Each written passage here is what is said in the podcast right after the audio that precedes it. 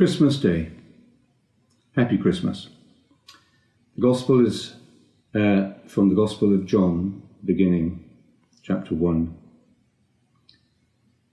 In the beginning was the Word, and the Word was with God, and the Word was God.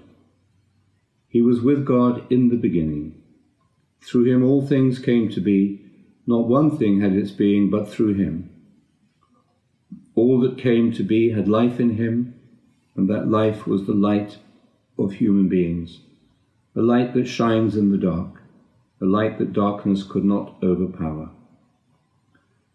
The Word was the true light that enlightens all people, and he was coming into the world. He was in the world that had its being through him, and the world did not know him. He came to his own domain, and his own people did not accept him. But to all who did accept him, he gave power to become children of God.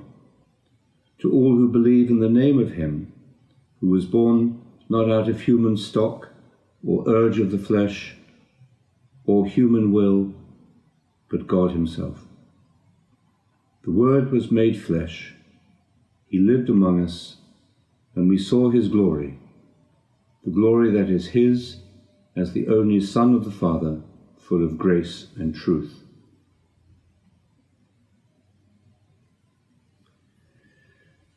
Christmas is one of those solemnities in the liturgical drama of the year that used to weave in and out of linear working day time. To us, it seems odd to be solemn and joyful at the same time. If something joyful occurs to us at a solemn event where we are meant to look serious, we tend to giggle. But today is a solemn feast, and at feasts you are meant to laugh, not look pie faced or to hide your joy. One ancient author even dared to say, No one has the right to be sad today. When the punchline of a good joke is delivered well, or a long held secret is disclosed, or an obvious solution is finally found to an intractable problem, some new joy leaps in us and we laugh. Eureka moments have, of course, to be verified and tested. Sometimes they open more problems than they solve, but they are always to be celebrated. The great solemnities of our lives create a supernova burst of joy that disperses but does not disappear. Like the Big Bang 13 billion years ago, the moment in which the infinitely concentrated universe exploded and space and time came into existence. Further back than this, we cannot see. But the radiation energy of that instant of creation, of coming to be, is spread evenly throughout the cosmos, from the furthest horizon of the expanding universe to the cellular composition of our bodily organs. The prologue to St. John's Gospel articulates the wonder of the Incarnation, the self emptying of God into a human being who would grow from embryo to baby to full humanity. The Word was made flesh. The easiest way, perhaps, to deal mentally with this solemn joy is to explain it by the supernatural. But meditators are inclined to be suspicious of the supernatural. We tend to prefer to look deeper into nature and to find new laws and truths that reveal the meaning of mysteries. St. John is thought to have been the beloved disciple. Whatever this means, it suggests a special level of friendship and understanding. In John, in John's Gospel, we see Jesus weeping for the loss of a friend, physically tired after a journey, angry with people defiling a sacred space. In John 2, we see the deepest insight into the nature of Jesus as a complete manifestation of the divine.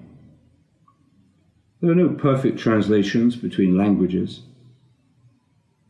but Christian faith sees Jesus as the complete translation of God into the human, the most challenging and joyful of all religious insights. A merely intellectual approach to the incarnation very quickly becomes rather anemic and incorporeal, rather abstract.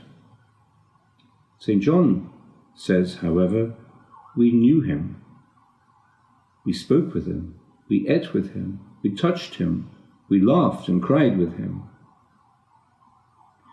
Mary was held in such esteem because, as a mother, she above all knew him in the flesh.